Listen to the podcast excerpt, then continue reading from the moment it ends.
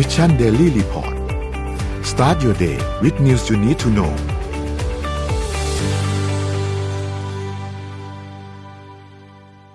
สวัสดีครับต้อนรับเข้าสู่ Mission Daily Report ประจำวันที่ 8 มิถุนายน 2565 นะครับ วันนี้คุณอยู่กับพวกเรา 3 คนตอน7โมงถึง8โมงเช้า สวัสดีพี่แจ็ค สวัสดีพี่เอ็มครับ สวัสดีพี่ค่ะธนงสวัสดีพี่เอ็มด้วยนะครับครับ วันนี้วันพุธกลางสัปดาห์นะครับ เดี๋ยวเราค่อยๆ ไปอัปเดตเรื่องราวต่างๆ กันนะครับ เมื่อกี้ขอสารภาพหนึ่งอย่างฮะนนท์พยายามกดหาไลฟ์ของเราใช่ไหมเพราะนนท์จะ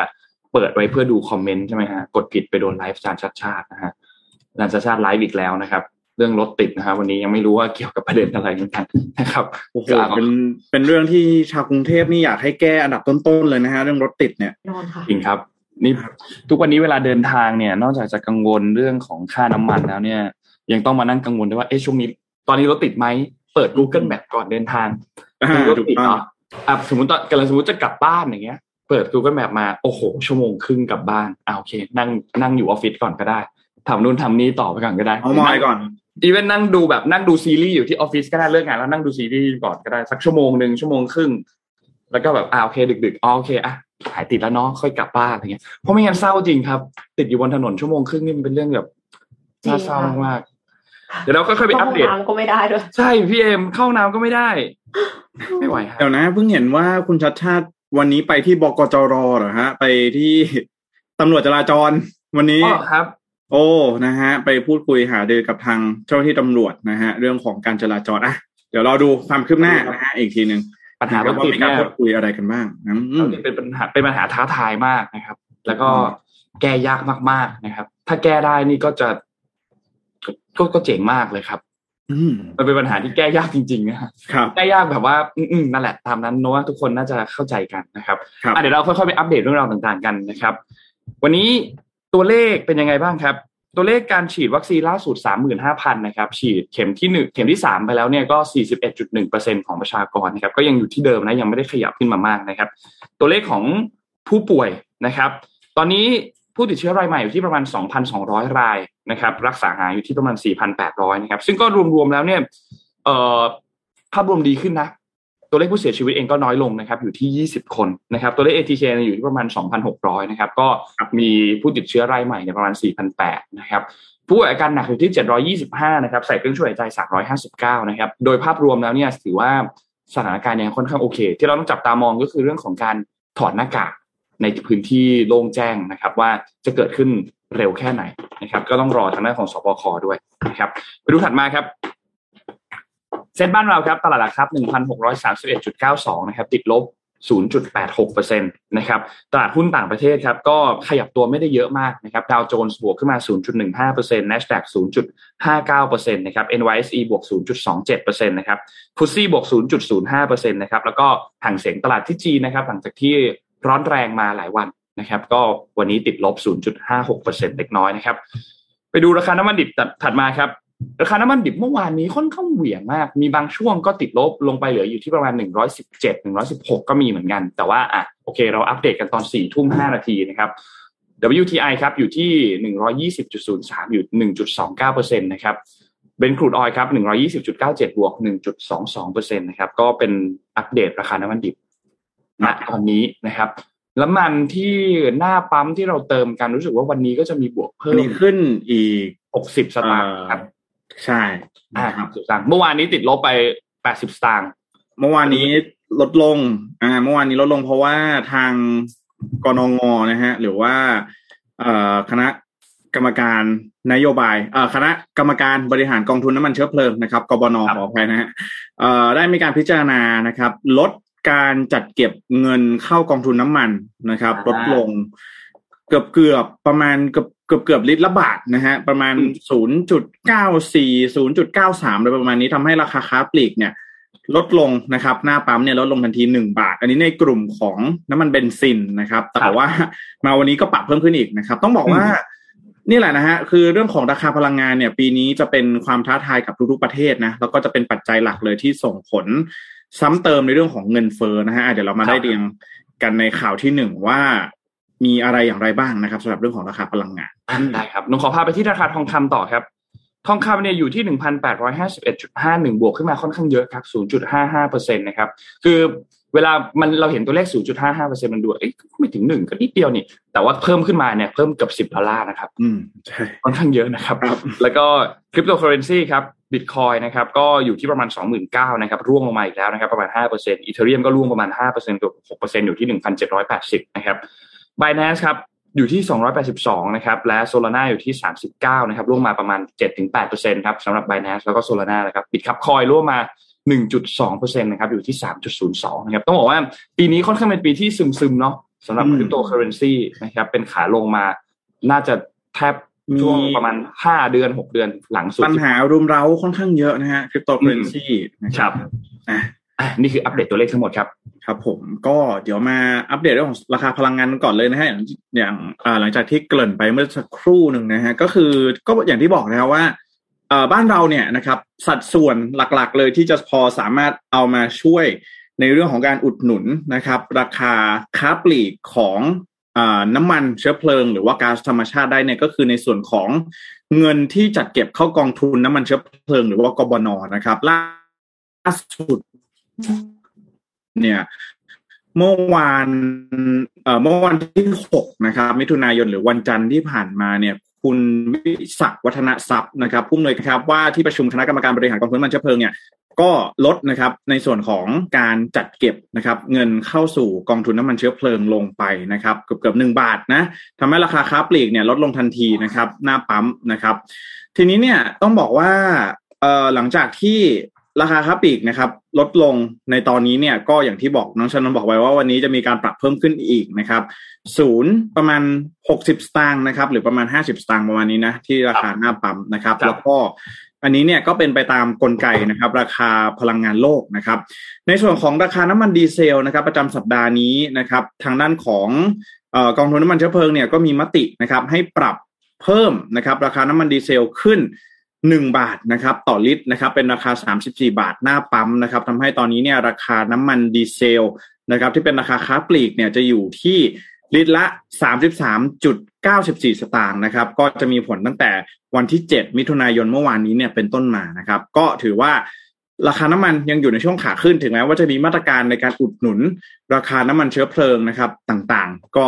ยังอยู่ในขาขึ้นอยู่นะครับขณะที่ราคาน้ำมันดีเซลเนี่ยจะมีการ ทยอยปรับขึ้นนะครับ ตามสถานการณ์รายสัปดาห์นะครับ ซึ่ง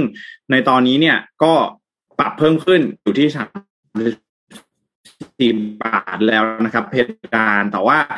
ต้องบอกว่าก่อนหน้านี้เนี่ยถึงแม้ว่ารัฐบาลเองจะมีนโยบายนะครับ ในการลดภาษีสรรพสามิตภาษีลง 5 บาทต่อลิตรนะครับ แต่ว่าอัตราภาษีที่ลดลงเนี่ย เป็นการเอามาช่วยในเรื่องของกองทุนน้ำมันเชื้อเพลิงก่อนนะครับ เพื่อในอนาคตเนี่ยจะได้มีการพยุงราคาน้ำมันดีเซลให้ได้เหมาะสม แล้วก็ยาวนานมากยิ่งขึ้นพูดง่ายๆว่า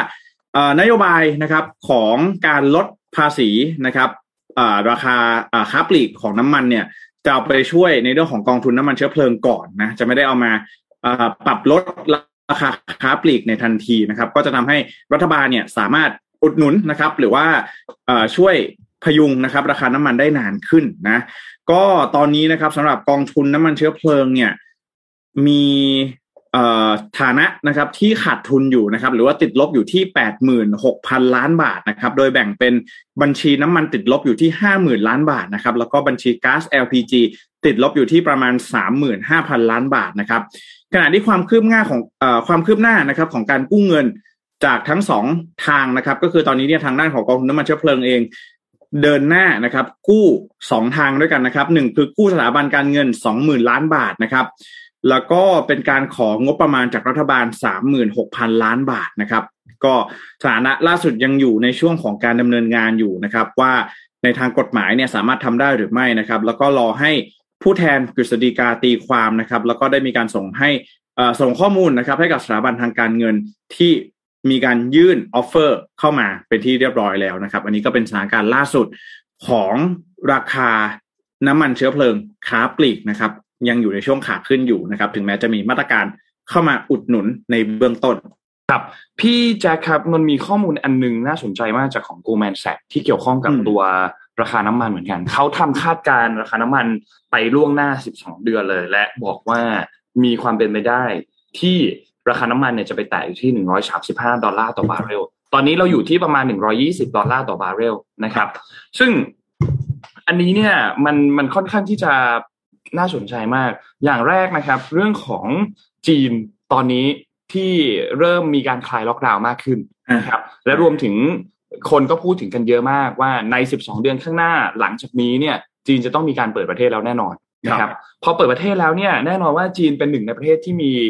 น่าจะเป็นอันดับต้นๆติด top top เผื่อติดติดอันดับหนึ่งเลยหรือ top two เนี่ยนะครับ ที่นำเข้าพลังงานเยอะมาก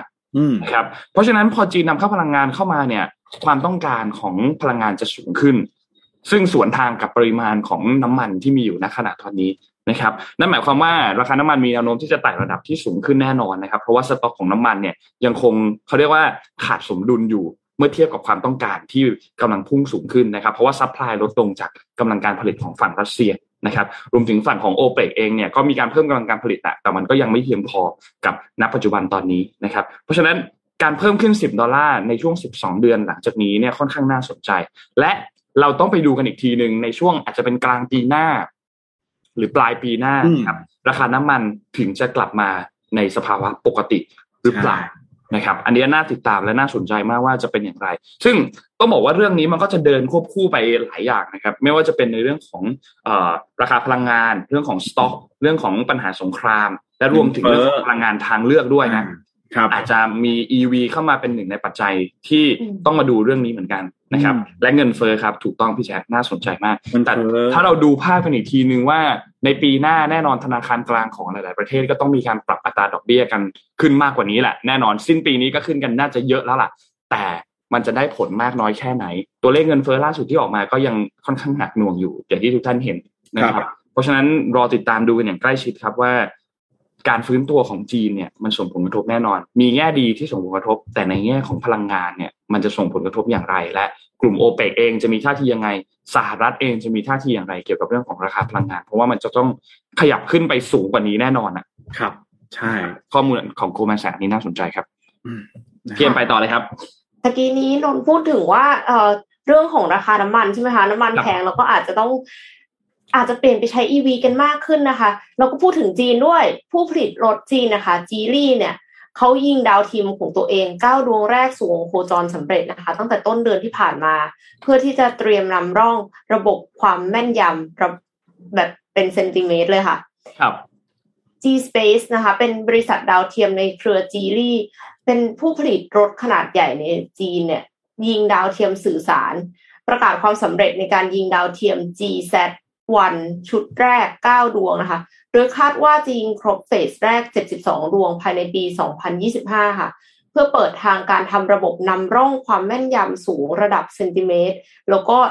ให้บริการการสื่อสารกับรถของจีลี่เอง เปิดทางให้บริการรถไร้คนขับในอนาคต คือรถเองเนี่ยมันจะสื่อสารกันเองด้วย ว่ารถคันไหนไปอยู่ตรงไหนแล้วนะคะ คือแบบว่ามีอีโคซิสเต็มของตัวเองเลยพวกใช้ดาวเทียมของตัวเองแล้ว GZ1 เนี่ยเป็นดาวเทียมวงโคจรต่ำขนาดเล็ก มีอายุการใช้งานเพียง 5 ปี เมื่อหมดอายุแล้วก็จะก็จะขับดันให้ตกสู่ชั้นบรรยากาศ โดยตัวโครงการ Geely Future Mobility Constellation ออกแบบไว้ให้มีดาวเทียมในระบบทั้งหมด 250 ดวงค่ะ 72 ดวงในเฟสแรก แล้วก็ 168 ดวงในเฟส2พื้นที่ให้บริการเนี่ยจะครอบคลุมจีนและเอเชียแปซิฟิก โรงงานผลิตดาวเทียมของจีลี่มีความสามารถในการผลิตดาวเทียมเป็นจำนวนมาก ตอนนี้มีกำลังการผลิตปีละ 500 ดวง และจีลี่เซตวันเนี่ยเป็นรุ่นแรกที่เปิดตัวมาก่อน หลังจากนี้ก็น่าจะมีดาวเทียมรุ่นอื่นๆออกมาอีกหลายรุ่นค่ะ กลายเป็นว่าโอ้โห EV ของจีนนี่คือล้ำมากนะคะยิงดาวเทียมขึ้นไปเยอะแล้วก็ ไม่รู้เหมือนกันว่าจะเห็นอะไรมากกว่านี้หรือเปล่า หรือว่ายี่ห้ออื่นจะทำตามไหมเพราะว่าเฮ้ยออกข่าวขนาดนี้นี่ยอมไม่ได้นะคะแจ็คใช่ไหมคะใช่ฮะไม่แน่ใจว่าโอ้โหในอนาคตนี่จะสู้กับสตาร์ลิงหรือเปล่านะฮะในเรื่องของจำนวนนะครับเดี๋ยวมันจะกดปิดคอมซะก่อนก็เลยต้องอุ้มลงมาจากตรงนั้นก่อนนะอ๋อ เดี๋ยวยิงยิงขึ้นมาอยู่แล้ว แล้วแล้วจอดับขึ้นมาฮะโอเคอ่าเดี๋ยวขอไปต่ออีกอีกข่าวหนึ่งเป็นข่าวสั้น ๆนะคะ คือตะกี้นี้พูดถึงเรื่องของดาวเทียมใช่ไหมคะอันนี้ขอมาพูดถึงเรื่องแอปพลิเคชัน Instagram เนี่ย เปิดมีเปิดฟีเจอร์ใหม่ เปิดฟีเจอร์ใหม่เนี่ย มีฟีเจอร์อะไรบ้างนะคะ Reels เพิ่มฟีเจอร์ลูกเล่นใหม่สำหรับอัดคลิปผ่านรายการ ฟีเจอร์ใหม่หลายอย่างของ Reels แพลตฟอร์มวิดีโอสั้นที่ทำมาแข่งกับ TikTok นะคะ มีการเพิ่ม Sound Effect ใหม่ค่ะนำ นำไฟล์เสียงของผู้ใช้งานเองเพื่อใส่ในสคริปต์นะคะ แล้วก็นำสติกเกอร์โต้ตอบเนี่ยแบบเดียวกับ story ที่เป็นโพลเป็น quizเป็น emoji slider เนี่ยเข้าไปใส่ด้วยได้ แล้วก็ความยาววิดีโอเพิ่มสูงสุดเป็น 90 วินาที และ template การสร้างคลิป แต่ว่าจริงๆแล้วสิ่งที่น่าสนใจกว่านอกเหนือจากฟีเจอร์ของ Reels นะคะ คือ Instagram เนี่ยเตรียมเปิดใช้ Amber Alert ระบบเตือนเมื่อมีเด็กถูกลักพาตัวค่ะ อันนี้น่าสนใจมากคือเขาเริ่มต้นใน 25 ประเทศโดยที่ยังไม่มีประเทศไทยนะแต่ว่ามันก็เป็นนิมิตหมายที่ดีมากค่ะ Amber Alert เนี่ยเป็นระบบแจ้งเตือนแบบ real time เมื่อเกิดรายงานเด็กหายถูกลักพาตัวในพื้นที่ ก็คือคนที่ใช้ Instagram แล้วเปิดโลเคชันอยู่ในพื้นที่ที่มีรัศมีใกล้เคียงกับที่เขามีการแจ้งว่าเด็กหายอะค่ะ จะได้รับการ alert อันนี้ แล้วเสร็จแล้วเราเดินเดินอยู่เราอาจจะเห็นเด็กก็ได้ แล้วก็แบบกำลังเดินอยู่กับคนอื่นที่ถูกลักพาที่ที่ลักพาตัวเด็กมาอะไรอย่างเงี้ยค่ะ เราก็จะเฮ้ยเด็กคนนี้นี่นะเราก็รีพอร์ตว่าเราเจอตรงนี้อย่างเงี้ยค่ะ ช่วงแรกเนี่ย ก็คือจะเปิดใช้งานใน 25 ประเทศ แต่ว่ายังไม่มีประเทศไทย Instagram เนี่ยบอกว่าจะขยายประเทศที่รองรับในอนาคต แต่ว่า Instagram บอกว่าไม่ต้องห่วง ไม่ได้แบบว่าจะมีการแจ้งเตือนบ่อยมากมาย ระบบจะแจ้งเตือนแบบจำกัด และเฉพาะรัศมีในพื้นที่ซึ่งมีการรายงานเหตุ โดยอาศัยข้อมูลเช่น IP แล้วก็พิกัด หากผู้ใช้งานเปิดใช้ เพื่อดูว่าอยู่ในกลุ่มที่ควรได้รับการแจ้งเตือนหรือไม่ค่ะ อันเนี้ยเป็นนิมิตหมายที่ดีมากเพราะว่ามันน่าจะช่วยชีวิตคนได้เยอะเลยค่ะ อืมใช่คือที่ที่อเมริกาเนี่ยนะฮะประเทศประเทศใหญ่มากนะ ใครที่เคยไปอเมริกาเนี่ย คือเวลาไปเที่ยวอเมริกาเขาจะบอกอย่างนี้ อย่าสบประมาท เวลาเราดูแผนที่คือเวลาเราวางแผนเที่ยวอเมริกาเนี่ยต้องวางแผนดีๆนะฮะอย่าไปคิดว่าโอ้ยโอ้ยดูไม่ไกลมากขับแป๊บเดียวอะไรอย่างเงี้ยนะคืออเมริกาประเทศมันใหญ่จริงๆนะครับครับสิ่งที่ตามมาก็คือว่าปัญหาเรื่องของเขาเรียกว่าเป็น missing children นะฮะเรื่องของเด็กที่สูญหายเนี่ย ปีปีหนึ่งเนี่ยนะฮะเฉลี่ยแล้วสี่แสนหกพันคน เยอะมากเยอะมากเยนะอะครัมาบกเยอะมากแล้วก็ recovery rate เนี่ย น้อยด้วยนะครับ คือเขาบอกว่าหนึ่งคนจากทุกเอ่อจาก เด็กหนึ่งคนนะครับ จากเด็กที่หายไปหนึ่งหมื่นคนเนี่ยจะได้รับการ recover นะฮะหรือว่าการกลับมาพาพากลับมานะฮะเพราะฉะนั้นแล้วเรื่องนี้ก็เป็นอีกเรื่องหนึ่งนะครับ ที่ลำบากเวลาเราดูซีรีส์อเมริกาเนี่ยนะฮะเราก็จะเห็นว่าโอ้ยทำไมในอเมริกานี่เหมือนในเหมือนเขาเรียกอะไรเหมือนในหนังใช่ไหมฮะเขาบอกว่าเวลาทำอะไรผิดมาก็อะหนีไปรัฐรัฐที่มันไกลๆนะฮะไปเริ่มต้นชีวิตใหม่อะไรแบบนี้คืออ๋อประเทศมันใหญ่จริงๆนะครับ มีครับ กี่ time zone อะมีห้าหก time zone ได้นะครับ เพราะฉะนั้นเรื่องนี้เนี่ยก็เป็นอีกเรื่องหนึ่งที่สังคมอเมริกันเองก็ให้ความสำคัญมากนะฮะเรื่องของครับการเอ่อถูกลักพาตัวเรื่องของการพลัดหลงกันอะไรแบบเนี้ยนะฮะก็อืมล่าสุดเป็นอินสตาแกรมที่มีฟีเจอร์นี้เข้ามาแล้วนะครับไม่งั้นไม่งั้นที่ Apple เนี่ยเขาถึงไม่มีไอ้พวกนี้หรอกนะพวกไอไออะไรนะเขาเรียกอะไร AirTag อะเอออ่าใช่มันก็ concept เดียวกันนะอ่าคือที่ค่ะที่อเมริกาเนี่ยเขาจะ มีเรื่องพวกเนี่ยการติดตามการอะไรอย่างเงี้ยนะฮะค่อนข้างบ่อยนะครับครับ นี่พี่แจ็ควันนี้เนี่ยวันที่ 8 มิถุนายนเนี่ยนะครัครับที่สภาเนี่ย มีโอ้การหลายเรื่องเลยที่น่าสนใจครับและคิดว่าหลายๆท่านน่าจะจับตามองอยู่ก็คือเกี่ยวกับเรื่องของตัวอ่าพรบสมรสเท่าเทียม และใช่เรื่องของตัวค่ะเอ่อร่างพรบสุราก้าวหน้า สุราก้าวหน้าด้วยอะคู่ชีวิตด้วย น่าสนวันใจนี้มากเรื่องนี้ แต่วันเรานี้ขอเตรียต้นมมาพอดีอะ นึกว่าเราเริ่มกันที่เรื่องไหนก่อนดีพี่แจ็คเดี๋ยวไปกันที่เรื่องของสมรสเท่าเทียมกันก่อนละกัน เพราะว่าเรื่องนี้เนี่ย มันยังมีความมี misconception หรือว่ามุมมองที่อาจจะยังคลาดเคลื่อนอยู่บ้าง หรือว่ายังมีหลาย ๆ อย่างที่มันยังคูดูคลุมเครืออยู่สำหรับใครหลาย ๆ คนนะ เพราะว่าเมื่อวานนี้ที่นั่งทำข้อมูลเองเนี่ยก็ เห็นได้ชัดว่าเฮ้ยมันมีความแตกต่าง แล้วก็มีอะไรเกิดขึ้นพร้อมๆกันใช่หลายอย่างมันไม่เหมือนกันนะ ตัวพใช่รบคู่ชีวิตกับไอ้พรบสมรสเท่าสมรสเท่าเทียมนะใช่ไม่เหมือนกันนะใช่ใช่แต่เดี๋ยวเดี๋ยควรับเราฟังพี่แจ็คกันว่ามันแตกต่างกันคือต้องบอกว่าอย่างนี้เมื่อวานนี้เอาเหตุการณ์ที่เกิดขึ้นก่อนนะครับเมื่อวานนี้เนี่ยทางด้านของคณะรัฐมนตรีนะครับคือพลเอกประยุทธ์จันทร์โอชานายกรัฐมนตรีแล้วก็รัฐมนตรีว่าการกระทรวงกลาโหมเนี่ยมีการประชุมคอรมอกันใช่ไหมแล้วก็ภายหลังการประชุมคณะรัฐมนตรีนะครับ เมื่อวานนี้เนี่ยก็บอกว่า ที่ประชุมคอรมอเนี่ยมีการพิจารณาร่างพระราชบัญญัติคู่ชีวิตนะครับ ซึ่งถือว่าเป็นกฎหมายใหม่นะครับ สอดคล้องไปกับทิศทางการเปลี่ยนแปลงของโลกนะเรื่องความเสมอภาคทางเพศนะครับ แล้วก็ความหลากหลายทางเพศ ซึ่งถือเป็นสิทธิมนุษยชนขั้นพื้นฐานนะครับ ที่ได้รับความคุ้มครองตามหลักสากลนะครับการมั่นหรือการสมรสในเพศเดียวกันนะครับ แต่เดิมเนี่ยกระทบกฎหมายเดิมหลายฉบับนะครับ ต้องปรับปรุงแก้ไขนะครับ ซึ่งทางด้านของคอรมอเองนะครับ ก็ได้มีการ เห็นชอบนะครับร่างพรบคู่ชีวิตนะครับ ซึ่งถือว่าก็จะนำเข้าสู่สภานะครับ ไม่ว่าจะเป็นสภาผู้แทนราษฎรเนี่ย เพื่อพิจารณาต่อไปนะครับ แต่ซึ่งต้องบอกว่า พรบร่างพรบคู่ชีวิตฉบับนี้เนี่ย เป็นคนละร่างกันกับที่จะมีการพิจารณากันในวันนี้ อ่าต้องเดี๋ยวเมื่อวานนี้ใครเห็นข่าวแล้วเอ้ย ฉบับนี้หรือเปล่ายังไม่ใช่นะฮะ ร่างพรบคู่ชีวิตฉบับนี้เนี่ยจะเป็นร่างที่เสนอโดยกรมคุ้มครองสิทธิกระทรวงยุติธรรมนะครับ ซึ่งร่างนี้เนี่ยก็จะไปต่อคิวนะฮะหลังจากที่ออกจากคอรมอมาแล้วก็จะไปต่อคิว จะเอ่อไปพิจารณากันในสมัยนี้สมัยหน้า อันนี้ก็ว่ากันไปนะครับ แต่ว่าร่างนี้เนี่ยจะเป็นคนละร่างกับที่เสนอโดยพักเก้าไกลหรือว่าคุณธัญวัฒน์นะครับ สสธัญวัฒน์นะครับ ที่ได้มีการเสนอเข้าสู่รัฐสภาไปเมื่อประมาณช่วงสักเดือน กุมภาพันธ์นะครับที่ผ่านมาเนาะมีการพิจารณาไปนะครับ ทีนี้ต้องบอกว่าวันนี้ที่จะพิจารณากันในวันที่ 8 มิถุนายนนี้เนี่ยนะครับก็จะเป็นร่างพรบแก้ไขเพิ่มเติมประมวลกฎหมายแพ่งพาณิชย์นะครับ แล้วก็ร่างนี้เนี่ยเขาก็จะเรียกกันว่าเป็นร่างพรบสมรสเท่าเทียมนะครับรบถามว่าทำไมพรบคู่ชีวิตถึงไม่เท่ากับสมรสเท่าเทียมสมรสเท่าเทียมนะครับ ต้องบอกว่าร่าง แก้ไขนะครับประมวลกฎหมายแพ่งพาณิชย์ที่เสนอโดยพักเก้าไกลหรือว่าสสธัญวัฒน์เนี่ยร่างนี้นะครับจะเข้าไปแก้นะครับในส่วนของอประมวลกฎหมายแพ่งพาณิชย์นะครับ มาตราต่างๆนะครับ ให้การสมรสนะครับหรือว่าสิทธิของคู่รักหรือว่าคู่สมรสในที่เป็นเพศเดียวกันเนี่ยนะครับ มีความเท่าเทียมกับคู่สมรสที่เป็นชายและหญิงมากยิ่งขึ้นนะครับพูดง่ายๆว่า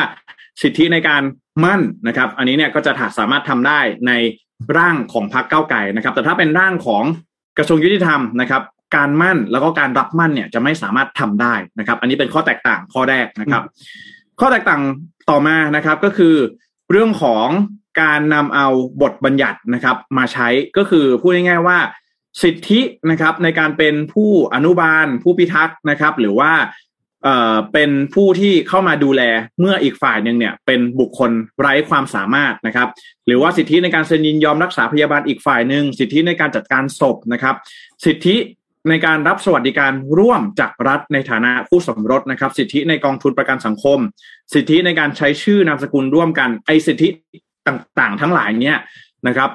ในร่างพรบคู่ชีวิตเนี่ยจะให้นำบทบัญญัติตามประมวลกฎหมายแพ่งพาณิชย์มาบังคับใช้ โดยอนุโลม โดยอนุโลมเนี่ยก็จะหมายความว่าจะไม่ได้มีการไปแก้นะครับ บทบัญญัติในประมวลกฎหมายแพ่งพาณิชย์นะครับ แต่ว่าจะเอาเอาพูดง่ายว่าเอากฎหมายของคู่ชายหญิงเนี่ย มาใช้กับคู่รักเพศเดียวกันเนี่ย โดยอนุโลมอะใช้กันแบบนี้แล้วกันนะครับ ซึ่งมันก็จะหมายความว่า เอ๊ะ มันอาจจะไม่เท่ากับการสมรสเท่าเทียมกันหรือเปล่านะครับ เพราะว่าในกฎหมายในความเป็นจริงแล้วเนี่ย ถ้าหากว่าสมรสเท่าเทียมนะครับ คู่รักที่เป็นเพศเดียวกันเนี่ย ก็จะต้องมีสถานะเป็นคู่สมรส ไม่ใช่สถานะเป็นคู่ชีวิตอ่านะครับ อันนี้ก็เลยกลายเป็นว่า เอ๊ะพรบคู่ชีวิตเนี่ย มันเท่ากับการสมรสเท่าเทียมหรือไม่นะครับ อืม อันนี้ก็เป็นจุดที่มีการถกเถียงกันนะครับ แล้วก็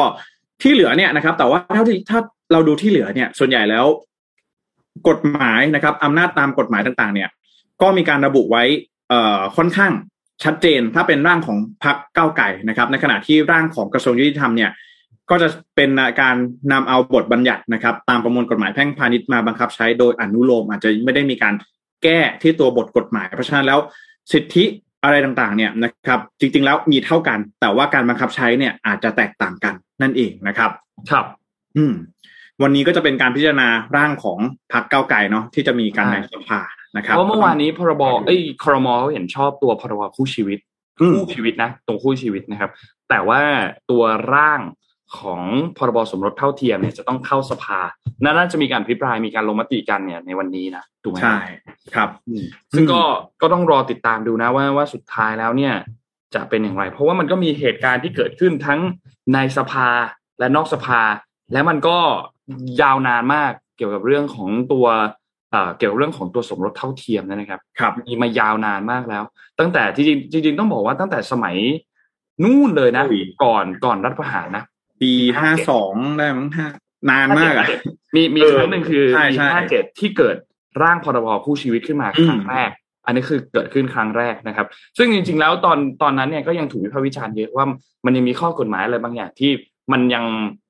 มันไม่มันยังไม่ได้ไม่ได้สร้างความแตกต่างมากนัก นะครับอืมแต่สุดท้ายก็อะเอาละยังไม่ได้ถูกบรรจุเข้าไปในวาระด้วยซ้ำแต่ว่าเกิดรัฐประหารก่อนนะครับ จนมาปี 60 เกิดขึ้นอีกครั้งหนึ่ง61 ก็มี 62 ก็มี 63 64 65 เนี่ยมาเรื่อยๆเลยนะครับเพครับราะฉะนั้นก็ก็รอติดตามดูในสภาวันนี้อย่างใกล้ชิดมากหวังว่าเรื่องนี้จะเกิดขึ้น เพราะว่ามันมันเป็นประเด็นที่ไม่ไม่มีใครเสียนะใช่อืม ไม่ไม่มีไม่มีใครเสียโอเค ถ้าเราจะไปพูดกันถึงเรื่องของหลักศาสนาในบางศาสนา อาจจะไปขัดหลักศาสนาเนี่ย อันนั้นก็เป็นประเด็นหนึ่งแต่ว่าก็ต้องยอมรับว่าประเทศเราก็เป็นประเทศที่มีความหลากหลาย และมีคนที่ค่ะนับถือศาสนาหลายศาสนามาก และรวมถึงมีคนที่ไม่นับถือศาสนาอะไรเลยด้วยเหมือนกันเพราะฉะนั้นเนี่ยกฎหมายเนี่ยควรจะรองรับกับคนทุกแบบ ให้สามารถจะมีสิทธิ์มีมีสิทธิ์มีเสียงมีความเท่าเทียมกันอยู่ โดยเฉพาะในเรื่องของทางกฎหมาย อันนี้ก็เป็นเรื่องประเด็นที่สำคัญมากๆเช่นเดียวกันนะครับอยากให้ทุกท่านติดตามการอภิปรายในสภาในวันนี้รวมถึงการลงมติในวันนี้ แล้ว voice เสียงของท่านออกมานะครับ ว่าใช่ท่านมีความคิดเห็นอย่างไรกับเรื่องนี้นะครับอืมท่านจะเห็นด้วยหรือท่านจะไม่เห็นด้วย ไม่ผิดนะครับเพียงแต่ว่าแสดงความคิดเห็นออกมา และเหตุผลของท่านคืออะไรนะครับ เราจะได้มีการพูดคุยกันมีการถกกันและ มันจะได้ไปข้างหน้า เนาะอืมคือร่างของพักเก้าวไกลเนี่ยนะครับ เสนอโดยสสอ่าธัญวัฒน์กมลวงศ์วัฒน์นะครับ ซึ่งเป็นสสที่เป็นในกลุ่มผู้ที่มีความหลากหลายทางเพศนะฮะอย่างที่เราทราบกันดีเขาก็มีบทบาทนะครับ สสธัญวัฒน์เนี่ยมีบทบาทสูชัดงเจนมากมากครับบทจบาทริงชัดๆเจนมากร่างนี้เนี่ยเสนอมาตั้งแต่วันที่ 18 มิถุนายนปี 2563 นะครับครับต่อคิวกันมาเนี่ยนะฮะยาวนานมากนะครับ มีการเปิดให้ เปิดฟังรับความคิดเห็นนะครับ มีคนมาแสดงความคิดเห็นมากถึง 45,000 คนในระยะเวลาเพียงแค่ 3 วัน ซึ่งถือว่าเป็นการแสดงความเห็นที่สูงที่สุดในบรรดาร่างพรบที่สภาเปิดรับความเอ่อเปิดรับฟังความคิดเห็นทางเว็บไซต์ 49 ฉบับนะครับตั้งแต่ปี 62 นะครับเเวียนมาจนถึงวันที่ 17 นะครับพฤษภาเอ่อพฤศจิกายนนะครับ ก็ได้มีการเอ่อ ถูกพูดถึงในเรื่องนี้อีกครั้งหนึ่งแล้วก็วันที่ 9 กุมภาพันธ์65 ที่ผ่านมาเนี่ยก็มีการลงมตินะครับในวาระที่หนึ่งแต่ว่าก็ได้มีการเปิดให้เอ่อลงมตินะครับ ให้ทางด้านของคณะรัฐมนตรีเนี่ย พิจารณารับร่างพรบสมรสเท่าเทียมก่อนที่จะครับนำมาพิจารณากันอีกครั้งหนึ่งนะครับ ซึ่งตอนนั้นเนี่ยวันที่ 9 กุมภาพันธ์เนี่ยก็มีการลงมติเห็นด้วยนะครับ 219 เสียงนะครับ ต่อไม่เห็นด้วยเนี่ย118 เสียงให้คอรมอเนี่ยไปพิจารณาใช้ระยะเวลา 60 วันนะครับ ซึ่ง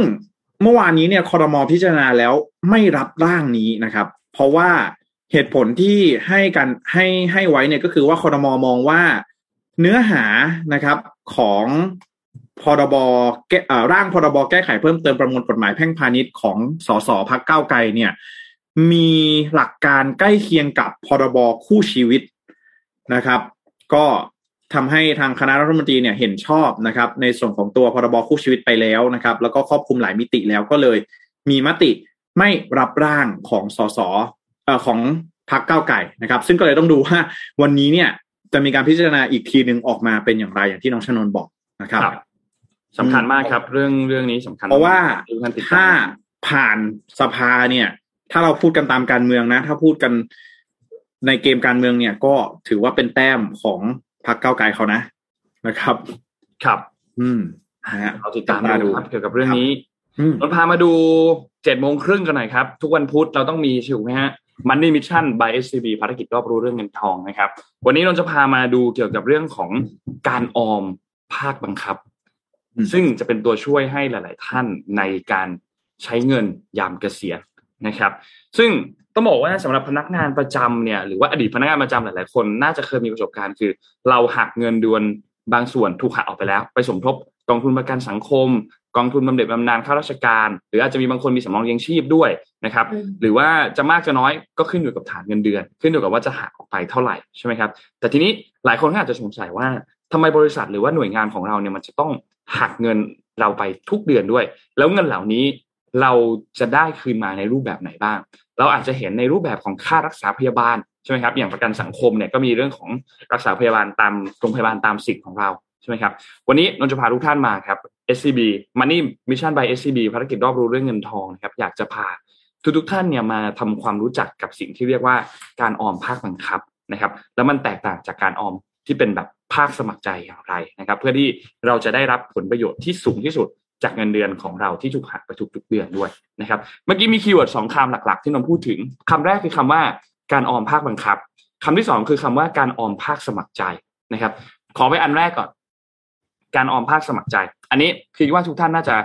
คุ้นเคยกันดีอยู่แล้วนะครับ ไม่ว่าจะเป็นการออมเงินตามแผนต่างๆ ที่เราเคยมาพูดคุยกันในรายการนะครับ เช่น แผนห้าสิบสามสิบยี่สิบนะครับ หรือว่าการลงทุนในกองทุนรวมของบริษัทหลักทรัพย์ การออมหุ้นต่างๆ นะครับซึ่งการออมประเภทเหล่านี้เนี่ยคือเป็นการออมภาคสมัครใจคือนนจะเลือกออมหรือไม่ออมตามแบบนี้ก็แล้วแต่กฎหมายไม่ได้กำหนดว่าเราจะต้องออมตามแบบนี้นะครับ ซึ่งจริง ๆ แล้วนนแนะนำนะว่าโอเคควรจะออมนะครับ เพื่อเพื่อเพื่อความมั่นคงทางการเงินของทุก ๆ ท่านนะครับ ท่านจะได้ไม่กังวลเรื่องของการเงินในอนาคตนะครับ ทีนี้ฝั่งของรัฐบาลเองเนี่ยเขาก็แน่นอนเขาเป็นฝ่ายที่ต้องเอางบมาบริหารถูกไหมครับ เพราะฉะนั้นถ้าประชาชนคนไหนที่มีเงินสามารถที่จะดูแลตัวเองได้ แน่แน่นอนว่านั่นก็จะเป็นประโยชน์ต่อรัฐบาล รัฐบาลก็อาจจะให้สิทธิพิเศษต่างๆ อื่น ๆ แทนนะครับ ซึ่งรัฐบาลว่ารัฐบาลเองก็ต้องคำนึงถึงเรื่องของความเสี่ยงด้านความมั่นคงทางการเงินของประชาชนทุกคนทั่วประเทศนะครับ พอเกษียณแล้วหรือเกิดเหตุการณ์ฉุกเฉินขึ้นมา แต่ละคนเนี่ยก็จะมีความรู้ความเข้าใจในการบริหารวินัยทางการเงินที่แตกต่างกันไปนะครับ นั่นเป็นเหตุผลว่า รัฐบาลเองก็ต้องมีการออกกฎหมายครับให้มีการออมภาคบังคับ คืออย่างน้อยเนี่ยก็ต้องเป็นตัวช่วยทางการเงินให้กับประชาชนในยามที่เกษียณไปแล้วนะครับ วันนี้เราเลยจะมาลงลึกกันถึงสิทธิ์และผลประโยชน์ของเราว่า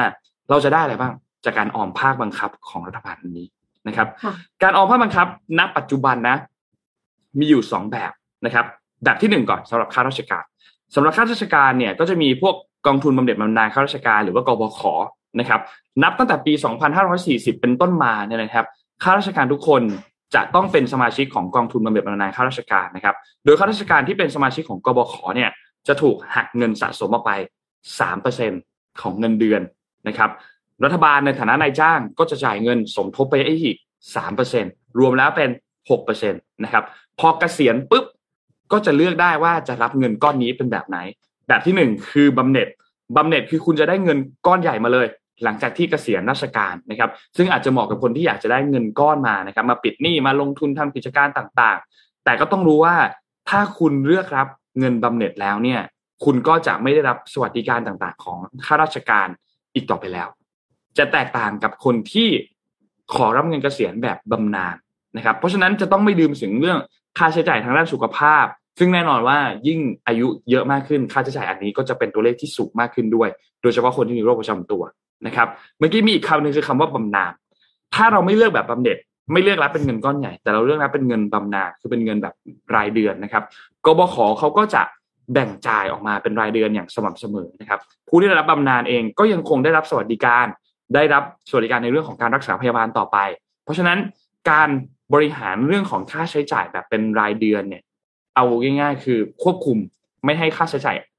มันมากกว่ารายรับที่คุณได้รับมาก็เพียงพอ เพราะฉะนั้นมีความแตกต่างกันระหว่างตัวบำเหน็จและบำนาญนะครับ อันนี้คือสำหรับข้าราชการ และเอกชนล่ะ พนักงานเอกชนทั่วไปเนี่ยจะมีกองทุนประกันสังคมนะครับ ในกรณีที่เป็นกรณีชราภาพนะครับ ลูกจ้างเนี่ยจะหักเงินสมทบเนี่ยนะครับห้าเปอร์เซ็นของเงินเดือน ซึ่งขั้นต่ำเนี่ย เงินในขั้นต่ำเนี่ยคือหนึ่งพันหกร้อยห้าสิบาท ขั้นสูงสุดคือหนึ่งหมื่นห้าพันบาทนะครับถ้าเงินเดือนมากกว่าหนึ่งหมื่นห้าพันบาท จะเอามาสมทบสูงสุดคือเจ็ดร้อยห้าสิบาทต่อเดือน และนายจ้างจะสมทบให้อีกสองเปอร์เซ็นรวมแล้วเป็นเจ็ดเปอร์เซ็นตนะครับทีนี้พอคุณเกษียณเรียบร้อยแล้วเนี่ยถ้าหากว่าคุณสมทบมามากกว่าหนึ่งปี แต่ว่าไม่ครบสิบห้าปี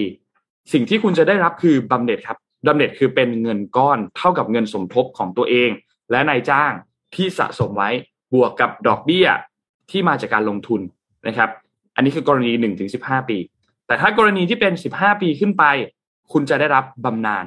จ่ายเป็นรายเดือนตลอดชีวิตนะครับ เพราะฉะนั้นหลักการบริหารการจัดการของบำเหน็จของบำนาญไม่ว่าจะเป็นของข้าราชการหรือของเอกชนก็จะมีความแตกต่างกันนะครับ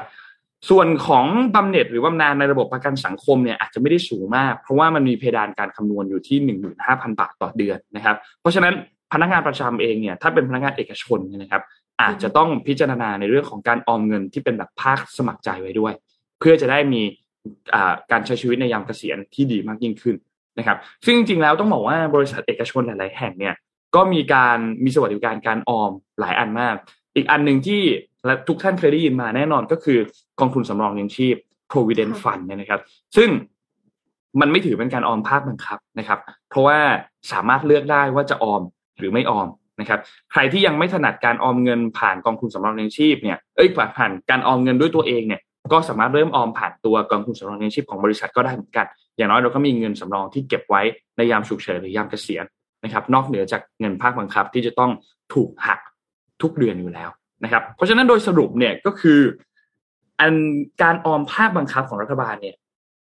กำหนดไว้สำหรับลูกจ้างทั้งสองประเภท คือเอกชนและข้าราชการนะครับ วันนี้เราไม่ได้มาเอาวิธีคำนวณมาโชว์นะอยากจะอธิบายทุกท่านถึงแค่ concept ถึงหลักการ เราไม่ได้มาในเรื่องของลงลึกเกี่ยวกับ instruction เกี่ยวกับวิธีการต่างๆ ว่า มันจะต้องคำนวณยังไงนะครับ แต่ว่าก็เอามาฝากกันว่าข้อมูลทั้งสองแบบเนี่ยเป็นแบบไหนนะครับ และท่านวางแผนเกษียณของท่านอยู่เนี่ย ท่านมองในเรื่องนี้ อย่างไรบ้างนะครับ ก็ลองหาวิธีการคำนวณกันอย่างละเอียดได้นะครับ วันนี้เองก็อยากบอกว่าการออมภาคบังคับเนี่ยแน่นอนได้รับประโยชน์แน่นอนในยามเกษียณนะครับ แต่ก็หวังว่า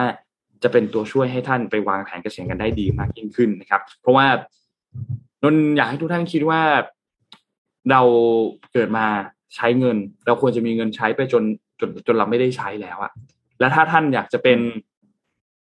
เขาเรียกว่าเป็นคุณตาคุณยายคุณปู่คุณย่าที่ น่ารักในมุมมองของหลานๆนอกจากจะมีเงินให้หลานๆในยามเทศกาลสงกรานต์ยามปีใหม่ มีเงินค่าขนมให้หลานๆแล้วเนี่ย ท่านยังสามารถที่จะดูแลตนเองได้ ไม่เป็นภาระของลูกหลานเนี่ยอันนี้จะเป็นเรื่องที่เยี่ยมมากๆนะครับอันนี้ก็เป็น Money Mission by SCB ภารกิจรอบรู้เรื่องเงินทองนะครับ แต่ละท่านมีวิธีการดูแลเงินอย่างไร มีวิธีการจัดการวางแผนเกษียณอย่างไรก็แชร์กันมาได้นะครับ ไม่ว่าจะเป็นการออมแบบภาคบังคับภาคสมัครใจก็ตามครับ เหมือน เหมือนเราเคยทำนะว่าทำไมคนถึงไม่ออมสักทีนะฮะมีหลายอย่างนะ อย่างเช่น บางคนเนี่ยจะอาจจะคิดว่าตัวเองรายได้น้อย ใช่ไหมรายได้น้อยแล้วก็โอ้ยจะออมทีนี่โหแทบจะไม่มีกินเลยเดือนเดือนหนึ่งอะไรอย่างนี้นะฮะคือมันมีจริง ๆ ลองไปลองดูได้นะว่า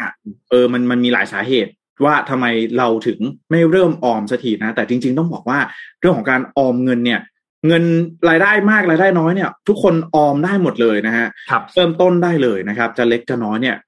ดีกว่าที่เราไม่เริ่มเลยนะครับสำคัญมันคืออยู่ที่วินัยเนาะคุณจะออมเงินตัวเลขเดือนละร้อยอะแต่ถ้าคุณออมตัวเลขเดือนละร้อยทุกเดือน สิ่งที่คุณได้มาไม่ใช่แค่เงินหนึ่งพันสองร้อยบาทต่อปี แต่สิ่งที่คุณได้มาคือวินัยของคุณในการออมเงินเดือนละหนึ่งร้อยบาทด้วยนะฉะนั้นถ้าคุณมีรายได้ที่มากขึ้น หรือมีเอ่องานฟรีแลนซ์หรือมี extra budget ที่เพิ่มขึ้นมาเรื่อยๆเนี่ย คุณก็สามารถที่จะเพิ่มตัวเลขการออมเงินขึ้นมาเรื่อยๆได้เพราะว่าคุณมีวินัยอยู่แล้วนะครับคือคือการเอาเงินเป็นเรื่องสำคัญ การลงทุนก็เป็นอีกเรื่องหนึ่งเนาะพอเรามีเงินออมเราถึงจะสามารถเอาไปลงทุนได้ ทั้งนี้การลงทุนแบบทุกครึ่งเดือน อันอ่าที่แบบว่าดูเลขว่าตรงหรือไม่ตรงเนี่ยอันนี้อันนี้ไม่ใช่การลงทุน แต่ว่าแต่ว่าถ้าเราเอาเงินไปลงทุนในสิ่งที่ เรารับความเสี่ยงได้อะอันนี้ก็ต้องดูความเสี่ยงอีก ถ้าเป็นความเสี่ยงต่ำๆหน่อยก็น่าจะอยู่ยาว ได้เงินต้นคืนเลยอะค่ะ มันก็น่าจะเป็นทางเลือกที่ดีสำหรับคนที่วางแผนเกษียณแล้วคือเหมือนกับคืออยากให้ทุกคนคิดเรื่องนี้แหละ เพราะว่ามันเป็นเรื่องใกล้ตัวเนาะแล้วคือจะมาคิดตอนหลังมันไม่ทันแล้วอะค่ะ ก็ต้องคิดตั้งแต่ตอนแรกๆที่เริ่มทำงานนี่แหละ ยังไงก็อย่าลืมออมเงินกันนะคะ ยิ่งเริ่มเร็วยิ่งดีสำหรับการวางแผนเกษียณ อืม ครับ ใช่ค่ะอ่าไปต่อกันเลยดีกว่าค่ะ คือเอ็มมีเรื่องที่อ่าสำคัญไม่แพ้น้ำมัน นั่นก็คือน้ำนั่นเองค่ะ น้ำดื่มน้ำสะอาดค่ะเอ่อเชื่อไหมคะว่าปัจจุบันนี้มีประชากรทั่วโลกกว่า 785 ล้านคนที่ไม่สามารถเข้าถึงแหล่งน้ำที่สะอาดได้ ในขณะที่พื้นผิวโลกกว่า 70%เนี่ยเป็นผืนน้ำขนาดใหญ่ ทาง MIT อะค่ะศาสตราจารย์จงยุนฮันศาสตราจารย์ด้านวิศวกรรมไฟฟ้า วิทยาการคอมพิวเตอร์ สถาบันเทคโนโลยีแมสซาชูเซตส์หรือว่า MIT ก็เลยพัฒนาเครื่องกลั่นน้ำทะเลแบบพกพาขึ้นมาค่ะ เอ้ยแบบพกพานี่คือหนักแค่สิบกิโลกรัมเองนะคะ แล้วก็ใช้พลังงานจากโซลาร์เซลล์แผงเล็กๆเท่านั้นเอง งานวิจัยชิ้นนี้เนี่ยได้รับการตีพิมพ์ออนไลน์ ในเว็บไซต์ งานวิจัยวิทยาศาสตร์และเทคโนโลยีสิ่งแวดล้อม น้ำดื่มที่ผลิตออกมาจากเครื่องกลั่นน้ำทะเลขนาดเล็กพกพาเนี่ยมีความสะอาด สามารถดื่มได้ตามมาตรฐานขององค์การอนามัยโลก ก่อนหน้านี้เครื่องกลั่นน้ำทะเลเนี่ยมักจะใช้วิธีการกรองด้วยไส้กรองที่มีความละเอียดสูง สามารถแยกเกลือออกจากน้ำได้ แต่แน่นอนค่ะ พอมันมีไส้กรองก็ต้องมีการเปลี่ยนไส้กรองใช่ไหมคะแต่ว่าเครื่องกลั่นน้ำทะเลอันเนี้ยที่ศาสตราจารย์ฮันคิดขึ้นมาเนี่ยค่ะ ไม่ได้จำเป็นต้องใช้ไส้กรองเลยนะคะ แต่ว่าใช้เทคโนโลยีอะไรทำไมถึงไม่ต้องใช้ไส้กรอง และสามารถกรองน้ำทะเลให้เป็นน้ำจืดดื่มได้นะคะ ก็คือเขาใช้เทคโนโลยี ICP ค่ะ Ion Concentration Polarization หรือว่าเป็นกระบวนการความเข้มข้นของไอออนนะคะ แยกความเข้มข้นของไอออนด้วยขั้วบวกขั้วลบนะคะ อันเนี้ยพัฒนาขึ้นโดยการที่อันนี้จะ technical นิดนึงนะครับเอ็มก็ไม่ได้เข้าใจมากขนาดนั้น กระบวนการ ICP อะค่ะจะใช้สนามไฟฟ้ากับ membrane ที่วางอยู่เหนือและใต้ของช่องที่น้ำไหลผ่าน membrane เนี้ยจะขับไล่อนุภาคที่มีประจุบวกหรือลบ รวมทั้งโมเลกุลเกลือแบคทีเรียไวรัส แต่ว่าในที่สุดแล้วมันจะยังมีเกลือบางส่วนที่เหลืออยู่ในน้ำจึงต้องใช้วิธีการ electrolysis electrodialysis เพื่อ ขจัดไอออนของเกลือที่เหลืออยู่ทั้งหมดในน้ำทำให้สามารถผลิตน้ำสะอาดพร้อมดื่มได้ โดยไม่จำเป็นต้องใช้ไส้กรองเพิ่มเติมค่ะ ก็ไม่ต้องมีการเปลี่ยนไส้กรองยุ่งยากแล้วก็ไม่ต้องเพิ่มขยะด้วยนะคะศาสตราจารย์ทันเนี่ยเขาเปิดเผยว่าใช้วิใช้ความรู้ด้านของฟิสิกส์ไฟฟ้า แล้วก็ใช้ความร่วมมือกับนักวิจัยคนอื่นๆ ไม่ว่าจะเป็นจาก Northeastern University หรือว่าหน่วยปฏิบัติการ พัฒนาความสามารถในการต่อสู้ของกองทัพสหรัฐ คือได้รับความร่วมมือจากหลายภาคส่วนมากนะคะ แต่ถึงกระนั้นเนี่ยก็ยังใช้เวลาตั้งสิบปีค่ะ กว่าจะพัฒนาออกมาเป็น เป็นเครื่องที่สามารถพกพาได้เล็กขนาดนี้นะคะ เครื่องกันน้ำทะเลพกพาอันนี้เนี่ย อย่างที่บอกไปว่าน้ำหนักน้อยนะคะ ใช้พลังงานน้อยก็เลยใช้โซลาเซลล์ขนาดเล็กตามแผงที่เห็นในวิดีโอได้นี่ยค่ะนักวิจัยเนี่ยก็สามารถว่า หวังว่าจะสามารถช่วยผลิตน้ำสะอาด เพื่อใช้ในกรณีฉุกเฉิน อย่างเช่น การเกิดน้ำท่วมขนาดใหญ่ ภาวะแห้งแล้งผิดปกติ แล้วก็การเกิดสงครามค่ะ ซึ่งกรณีฉุกเฉินทั้งหมดในประชากรเนี่ยก็ยากที่จะเข้าถึงแหล่งน้ำสะอาดเพียงพอสำหรับการดื่มคือไม่ได้คาดหวังว่าจะให้ว่าจะให้ทำสิ่งนี้เพื่อที่จะใช้ในครัวเรือนปกติตลอดเวลาเพราะว่าเครื่องมันเล็กนิดเดียวใช่ไหมคะแต่ว่าถ้าในกรณีฉุกเฉินเนี่ย ไม่สามารถเข้าถึงน้ำประปาได้ ไม่สามารถเข้าถึงน้ำสะอาดได้เนี่ยสามารถที่จะใช้เครื่องเนี้ยเพื่อช่วยชีวิตก่อนได้ค่ะ อืม กรณีของภัยพิบัติอะไรอย่างนี้เนาะใช่แต่ว่ามันก็ไม่แน่มันก็อาจจะเอาไปพัฒนาเพื่อทำอย่างอื่นต่อไปในอนาคตได้ค่ะ อืมนะฮะโหนอกจากเรื่องอาหารแล้วตอนนี้เรื่องน้ำก็สำคัญนะครับนะครับต้องครับ น้ำสะอาดนี่เป็นอะไรที่ต้องมีอินฟราสตรักเจอร์ค่อนข้างพร้อมนะฮะ ถึงจะสามารถเข้าถึงได้นะครับโอ้ครับอะเราพามาดูต่อครับ เกี่ยวกับเรื่องเอ่อมีเรื่องไหนดีอะมีเรื่องไหนที่เราต้องติดตามกันอีกพรุ่งนี้ไปเก้ามิถุนายนเนี่ย เป็นอืมวันปลดล็อกในเรื่องของกัญชงกัญชาอ่าอ่าครับ ทีนี้มันมีหลายประเด็นเหมือนกันที่เราเราต้องเตรียมความพร้อมกันนะครับ เพราะว่า เรื่องของอะเรื่องแรก เรื่องของการระบุชื่อยาเสพติดให้โทษในประเภทที่ 5 ของปีพศ 2565 เนี่ยนะครับ ก็จะมีผลบังคับใช้ในวันที่ 9 มิถุนายนนะครับ นั่นหมายความว่าทุกส่วนของกัญชาของกัญชงจะไม่เป็นยาเสพติดแล้วนะครับ มีข้อยกเว้นนิดเดียวครับ คือสารสกัดที่มีสาร THC เกิน 0.2%นี่คือยกเว้นตัวนี้ นะครับถ้าเกิน 0.2%โดยน้ำหนักนะครับโดยแมสนะครับทีนี้คุณอนุทินเนี่ยเขาก็ให้สัมภาษณ์มาตั้งแต่วันที่5แล้ววันนี้วันที่8แล้วนะครับเขาก็บอกว่าเขาก็เน้นย้ำถึงนโยบายของรัฐบาล แล้วก็กระทรวงสาธารณสุขเองก็ผลักดันมาตลอดคือนำกัญชากัญชงเนี่ยมาใช้ในวัตถุประสงค์ทางการแพทย์การดูแลสุขภาพ และรวมถึงการสร้างมูลค่าเพิ่มทางเศรษฐกิจสร้างรายได้ให้กับประชาชนนะครับ โดยไม่มีการสนับสนุนให้ใช้กัญชากัญชงในทางที่ไม่เหมาะสม ซึ่งก็คุมเครืออีกครับ ไม่เหมาะสมอืมคืออะไรนะครับ อ่าทีนี้เอาละในตัวพรบของกัญชากัญชงเนี่ยนะครับในปีพศจุดๆเนี่ยซึ่งก็จะเป็นกฎหมายที่กำหนดแนวทางปฏิบัติในภายหลัง จากที่กัญชากัญชงเนี่ยไม่เป็นยาเสพติด ซึ่งต้องบอกว่ายังไม่มีผลบังคับนะครับ แล้วก็กระทรวงสาธารณสุขหน่วยงานที่เกี่ยวข้องเองเนี่ยก็ได้ปรับใช้ตัวกฎหมายที่มีอยู่เพื่อให้กำหนดแนวปฏิบัติ ไม่ให้มีการใช้กัญชากัญชงในเชิงที่อาจจะส่งผลกระทบต่อสาธารณะนะครับ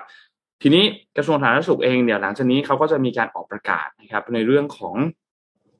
การกระทำที่อาจจะทำให้เกิดกลิ่น เกิดควันกัญชากัญชง หรือพืชอะไรก็ตามที่ทำให้เป็นเหตุลำคาญนะครับ ก็จะเป็นกฎหมายในการควบคุม เพื่อไม่ให้รบกวนผู้ที่อยู่ใกล้เคียง ไม่ให้รบกวนในพื้นที่สาธารณะนะครับ แล้วก็จะมีการออกกฎห้ามผู้ขับรถสาธารณะเนี่ยใช้กัญชา ซึ่งก็จะคล้ายๆ เช่นเดียวกันกับการป้องกันเกี่ยวกับเรื่องของเครื่องดื่มแอลกอฮอล์ นะครับ ส่วนประชาชนที่ขับรถกันทั่วไปนั้นเนี่ยก็จะมีการออกกฎหมายเพิ่มเติมกันต่อไปนะครับ ซึ่งจริงๆต้องบอกว่าในครั้งนี้เนี่ยมันจะต้องมีการพูดคุยกับหลายหน่วยงาน ทั้งหน่วยงานภาครัฐหน่วยงานภาคเอกชนนะครับ ว่าจะคุณจะปลูกกัญชาปลูกกัญชงได้เนี่ยต้องมีการจดแจ้งกับสำนักงานคณะกรรมการอาหารและยาหรือว่าออยด้วยนะครับ ซึ่งก็มีหลาย ๆ ช่องทางหลัก ๆ เขามี 2 ช่องทางที่ค่อนข้างสะดวก 1 คือเว็บไซต์นะครับและ 2 คือแอปพลิเคชัน ชื่อตรงตัวเลยคือปลูกกัน กันในที่นี้คือกออะยอหญิงนะครับกับกัญชากัญชงนะครับ ซึ่งก็ทั้งสองช่องทางก็จะมีขั้นตอนเหมือนกันครับ มีลงทะเบียนมีจดแจ้งตามวัตถุประสงค์ แล้วก็รับเอกสารจดแจ้งอิเล็กทรอนิกส์นะครับเพราะฉะนั้นก็จะมีหลายรูปแบบที่ถ้าหากใครต้องการจะปลูกต่างๆ ก็ลงทะเบียนให้ถูกกฎหมายไว้ให้เรียบร้อยนะครับ ซึ่งผลทางกฎหมายอีกอันหนึ่งที่สำคัญมากๆ คือประเด็นในเรื่องของการผลิตการนำเข้า การส่งออก การจำหน่าย การเสพ การมีไว้ในครอบครองนะครับ ซึ่ง พืชกัญชากัญชงจะไม่มีความผิดอีกต่อไปแล้ว นับตั้งแต่วันที่ 9 มิถุนายนเป็นต้นไปใช่ส่วนผู้ที่เคยกระทำผิดที่เกี่ยวข้องกับเรื่องนั้นเนี่ย ก็จะพ้นจากการเป็นพ้นโทษพ้นโทษด้วยพ้นจากการเป็นผู้กระทำความผิดนะครับ ซึ่งกรมราชทัณฑ์ตอนนี้ก็อยู่ในระหว่างการดำเนินการการปล่อยตัวการกำหนดโทษ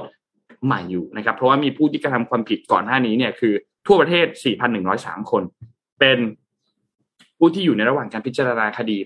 884 และเป็นนักโทษเด็ดขาดคือ 3,219 คนนะครับ เพราะฉะนั้นพรุ่งนี้เป็นต้นไป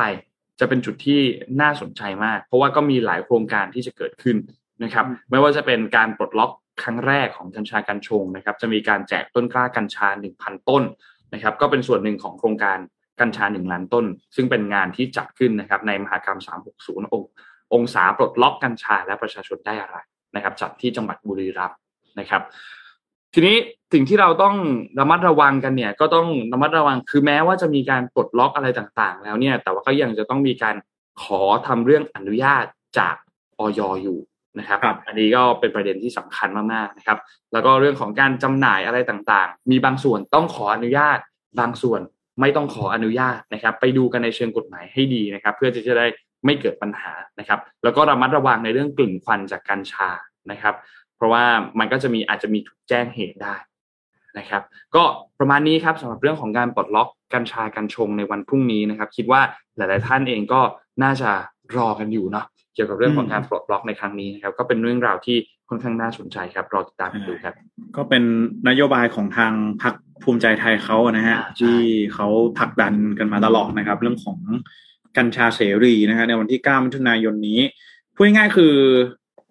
ปลูกใช้เองนะครับ หรือว่าปลูกเชิงพาณิชย์เนี่ยไม่ต้องขออนุญาตนะครับครับ แต่ต้องจดแจ้งต้องจดแจ้งต้องแจ้งต้องแจ้งทางภาครัฐนะครับ ว่าจะปลูกนะแล้วก็ประชาชนทุกคนสามารถเอ่อปลูกได้นะครับ แล้วก็คืออันนี้ก็ต้องบอกตามตรงนะว่าอาจจะมีบางท่านที่เอ่ออยากจะปลูกเอามาใช้กันเองหรืออะไรอย่างเงี้ยนะฮะก็ต้องบอกว่ามันก็มีข้อระมัดระวังด้วยเช่นเดียวกันนะครับ ในการที่เราจะใช้นะครับ กัญชาเนาะไม่ว่าจะเป็นเรื่องของเอ่อสภาวะทางเอ่อทางจิตนะ ทางจิตใจอะไรแบบนี้นะ จิตเภทโรคพวกนี้เนี่ย อันนี้ก็ต้องยอมรับตามตรงว่าการบริโภคกัญชาเนี่ยมันได้รับผลกระทบนะแล้วก็ถ้าหากว่าใครที่เอ่อมีอาการป่วยเนาะพวกโรคซึมเศร้าเอ่อไบโพล่าอะไรแบบนี้นะฮะอันนี้ทางคุณหมอเองก็ไม่แนะนำนะ คือหรือว่าถ้าจะใช้เนี่ยก็ควรจะมี มีความระมัดระวังเป็นพิเศษนะครับ ส่วนการใช้นะครับในบุคคลทั่วไปถ้าหากว่ามีอาการผิดปกติเนาะอย่างเช่น หายใจไม่สะดวกนะครับ เดินเซพูดไม่ชัดหูแว่ว ภาพหลอนอารมณ์แปรปรวนอะไรแบบนี้เนี่ยก็อาจจะต้องไปพบแพทย์นะครับ ที่โรงพยาบาลต้องบอกว่า ใช้ได้เนอะแต่ใช้ได้แต่พอต้องควระรวังนะครับ แล้วก็ค่ะ เออการไม่แน่ใจบริว่าโภมันคมีกัญชาคำแนะนำหรือเปล่าว่าจะจำเป็นจะต้องแบบว่าใช้ไม่เกินกี่มิลลิกรัมต่อนั่นนึน่ะกออสิกไหมคือเหมือนกับว่าปกติแล้วนะฮะเวลายาเม็ดหนึ่งอะค่ะ คือสมมติว่ากินยาพารา กินไทรินอลอย่างเงี้ย ก็คืออมน้ำหนักไม่เกินเท่าไหร่ จะกินได้แค่เม็ดเดียว น้ำหนักมากกว่าเท่าไหร่อะกินได้เม็ดครึ่ง ต่อมากินได้สองเม็ดอย่างเงี้ย เพราะฉะนั้นเนี่ย กัญชาเนี่ย มันก็น่าจะสำรองเดียวกันว่าต่อน้ำหนัก กี่กิโลกรัม คุณจะกินได้แค่ไหนไม่อย่างนั้นกลายเป็นว่า ถ้าตัวเล็กติดเดียวแล้วแบบไปกินเยอะมากมันก็จะโอเวอร์โดสค่ะ คือกลัวว่าถ้าไม่มีการให้ความรู้เกี่ยวกับสิ่งเหล่านี้ก็คือจะเกิดปัญหาในอนาคตหรือเปล่า อันนี้อยากจะให้ออกมาสื่อสารการ educate กันอืมเออจริงนะเห็นด้วยกับพี่เอ็มนะครับ ว่าน่าจะมีการสื่อสารให้ชัดเจนมากขึ้นเนาะเพราะว่าตอนนี้เนี่ย ถ้าเป็น guideline เนี่ย ส่วนใหญ่แล้วเขาจะ guideline ในในแง่ของการ ใช้รักษาโรคเนาะอืมว่าก็ใครที่ใช้รักษาโรคเนี่ยต้องปฏิบัติตามคำแนะนำของแพทย์อย่างเคร่งครัดนะครับ ก็คือไม่เพิ่มโดสเองนะครับ คือถ้าหมอ subscribe prescribe มาเนี่ยนะฮะใช้เท่าไหร่ใช้เท่านั้นนะครับครับไม่ไม่ไม่ไปเพิ่มยาเองนะครับ แล้วก็ต้องมีผู้ดูแลนะครับ หรือว่าไม่ขับรถหรือว่าทำงานกับเครื่องจักรนะครับ ถ้าหากว่ามีอาการผิดปกติก็ให้ไปพบแพทย์เนาะแต่ถ้าเกิดว่าเออใช้ ไม่แน่ใจว่าบ้านเรานี่ อันนี้คือถือว่าเราใช้เพื่อ recreational purpose ได้หรือยังฮะ ใช้เพื่อ เอ่ออะไรนะถ้าปลูกเองได้การก็พัน่ากจะผ่ต้ออนงใช้อยู่ได้ได้เนาะสันทนาการเออใช่ไหมใช่ถ้าถ้าปลูกเองได้ก็น่าจะใช้ได้เออนนท์ฮะ ตอนนี้หมอนข้างแย่งกล้องไปแล้วฮะครับผมแย่งซีนไปแล้วฮะเออเอาเราเรากลับมาฮะเรากลับมาโอเคฮะครับผมมีคนบอกว่าให้ให้โกนหนวดโกนเคราหน่อยนะคะ เพราะว่าทางหน้านี่คือ สีดำเฟิร์มเลยฮะเฟิร์มเลยครับครับอะวันที่เก้านะพรุ่งนี้ปลดล็อกกัญชานะครับ ส่วนอีกเรื่องหนึ่งที่จะมีการพิจารณากันในวันนี้โอ้โหหลายเรื่องนะฮะสุราก้าวหน้า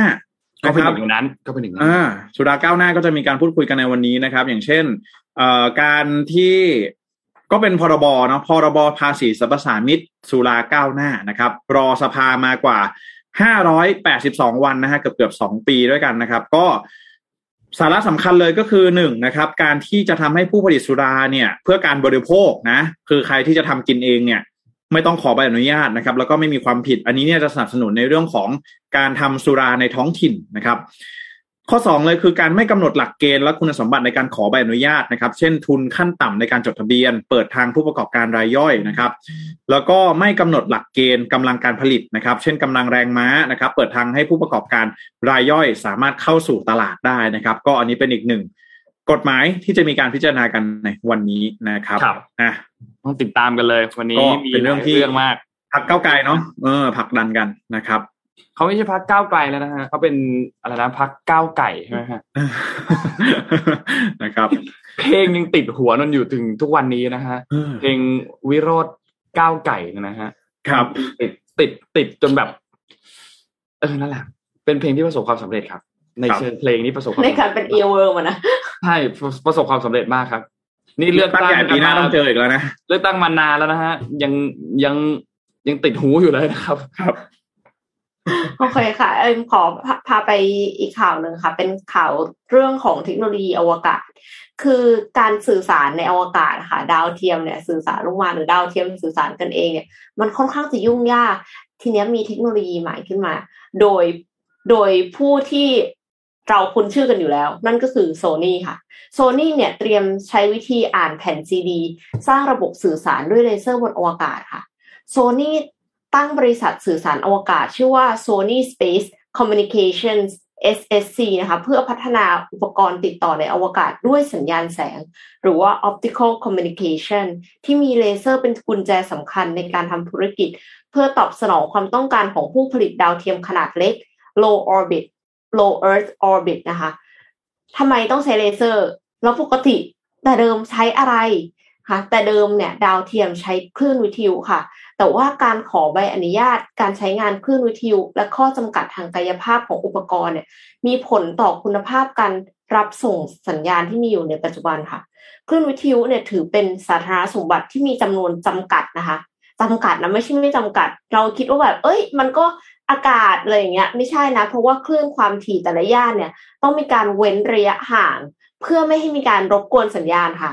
ดังนั้น การใช้งานคลื่นวิทยุจึงจำเป็นต้องได้รับอนุญาตจากหน่วยงานของรัฐในแต่ละประเทศ ผู้ผลิตดาวเทียมจึงประสบปัญหาการแย่งสัญญาณวิทยุ ในขณะที่ดาวเทียมต้องติดต่อสื่อสาร เพื่อควบคุมทิศทางการโคจรและส่งข้อมูล ผู้ผลิตดาวเทียมก็เลยประสบปัญหาความยุ่งยากในการขอใบอนุญาตคลื่นวิทยุนะคะครับนอกจากปัญหาในเชิงการบริหารและการจัดการแล้ว ดาวเทียมเองก็มีข้อจำกัดด้านขนาดของตัวเอง เพราะว่าดาวเทียมที่มีขนาดเล็กเนี่ย จะไม่สามารถติดตั้งเสารับส่งสัญญาณวิทยุที่มีขนาดใหญ่เกินไปได้ ก็เลยส่งผลโดยตรงต่อคุณภาพสัญญาณคลื่นวิทยุค่ะ บริษัทสื่อสารอวกาศของโซนี่เนี่ยก็เลยเกิดขึ้นเพื่อแก้ปัญหาด้านการสื่อสาร โดยมุ่งเน้นการพัฒนาติดต่อสื่อสารด้วยเทคโนโลยีเชิงแสง หรือว่า optical communication system ซึ่งมีเลเซอร์เป็นแกนกลางในการพัฒนาของ SSE SSC นะคะ ต้องการให้มีระบบสื่อสารด้วยเลเซอร์สำหรับดาวเทียมขนาด 10ถึง100 กิโลกรัม เพิ่งรู้ว่าดาวเทียมนี่คือมีเล็กขนาดแบบ 10 กิโลกรัมด้วยนะคะ ที่จัดนี่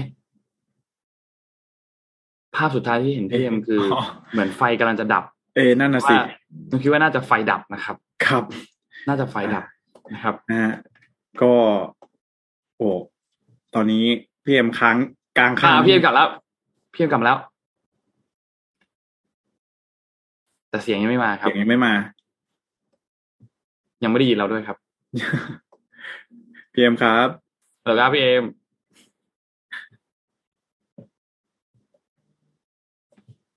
เดี๋ยวทีมงานทีมงานแจ้งพี่เอ็มหน่อยนะฮะครับ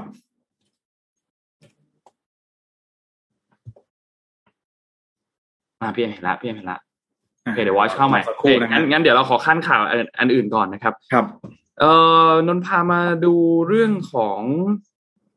เกี่ยวกับรัสเซียกับยูเครนนิดนึงนะครับ เรื่องรัสเซียกับยูเครนตอนนี้เนี่ย คือเมื่อวานนี้เซเลนสกี้เนี่ยนะครับเขามีการออกมาพูดถึงบอกว่า ตอนนี้เนี่ย โอเค เรามีการเสียกำลังคนไปมากเกินกว่าที่จะยอมยกดินแดนให้รัสเซียง่าย ๆ นะครับ เพราะฉะนั้นเป้าหมายตอนนี้ของยูเครนคือต้องการที่จะยึดดินแดนทั้งหมดที่รัสเซีย ยึดไปเนี่ยกลับมานะครับ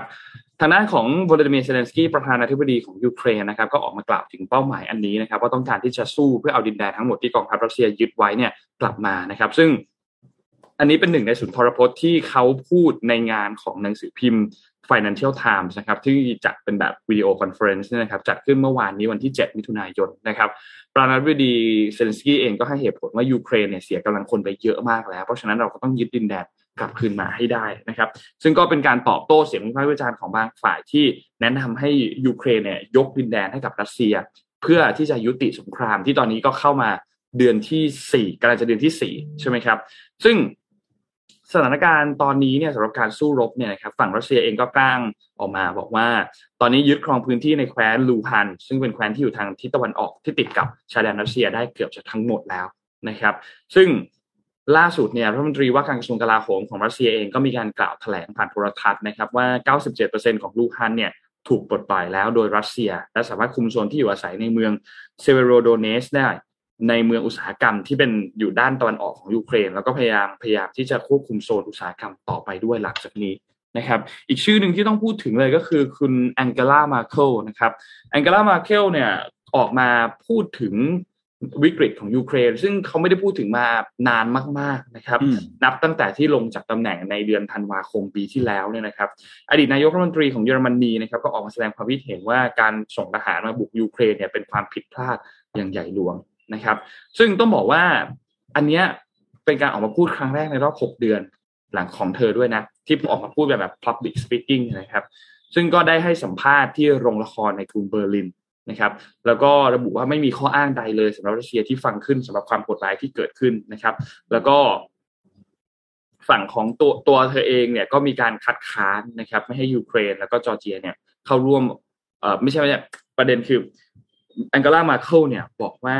คือเขาเธอพยายามเต็มที่แล้วสำหรับครั้งนี้นะครับ ในในฐานะที่ไม่ได้อยู่ในตำแหน่งของเอ่อนายกรัฐมนตรีเหมือนเดิม แล้วก็เป็นผู้นำของฝั่งยุโรปเนี่ยนะครับ ซึ่งก็ต้องบอกว่าเธอดำรงตำแหน่งนายกรัฐมนตรีมา 16 ปีนะครับ ถ้านาโตอนุมัติให้สองประเทศเข้าร่วมสองประเทศในที่นี้คือยูเครนแล้วจอร์เจียเข้าร่วมเนี่ย ในตอนนั้นเนี่ยประธานาธิบดีของประธานาธิบดีของรัสเซียอย่างปูตินเนี่ยอาจจะมีการสร้างความเสียหายอย่างหนักต่อยูเครนได้มีปัญหาคอร์รัปชันก็เป็นอีกปัญหาอันหนึ่งนะครับ ซึ่งก็ ตอนนั้นเธอเองก็เป็นคนที่ขัดขวางประเด็นนี้นะครับ ในการให้ยูเครนแล้วก็จอร์เจียเนี่ยเข้าร่วมกับนาโตในปี 2008 นะครับ ซึ่งก็แน่นอนแหละเดี๋ยวเราต้องรอติดตามกันต่อไปเนาะเพราะว่าอันนี้ก็เป็นความเห็นอันหนึ่งของอังเกลามาโคนะครับ เพราะว่าคือเยอรมนีเนี่ย ผู้นำคนใหม่มา ถ้าเทียบกับแองเกลามาเคิลแล้วเนี่ยก็อาจจะต้องใช้เวลากันอีกสักพักหนึ่งนะครับแองเกลามาเคิลอยู่มานานมากอยู่มา 16 ปีนะครับ แล้วก็ ค่อนข้างมีเขาเรียกว่ามีอิทธิพลเนาะอืมกับการเมืองของโลกนะครับ เพราะฉะนั้นก่อนหน้านี้เขาก็หวังกันให้ทางด้านของเอ่อเอมมานูเอลมาครงที่เป็นประธานาธิบดีของฝรั่งเศสเนี่ยนะครับ ขึ้นมาเป็นผู้นำของทางด้านยุโรป แต่ว่าเราก็เห็นแล้วก็อาจจะ